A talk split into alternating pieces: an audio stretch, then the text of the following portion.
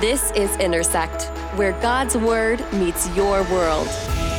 Sometimes we have this false notion that the gospel is mainly a New Testament thing, but I would say to you, man, the gospel is the thread that runs through the Old Testament.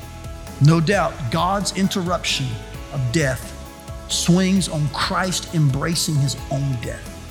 What I hope is happening in this moment is that there are young people, eight year olds, 15 year olds, 21 year olds, who are thinking, okay, maybe I'm not Mr. Invincible after all.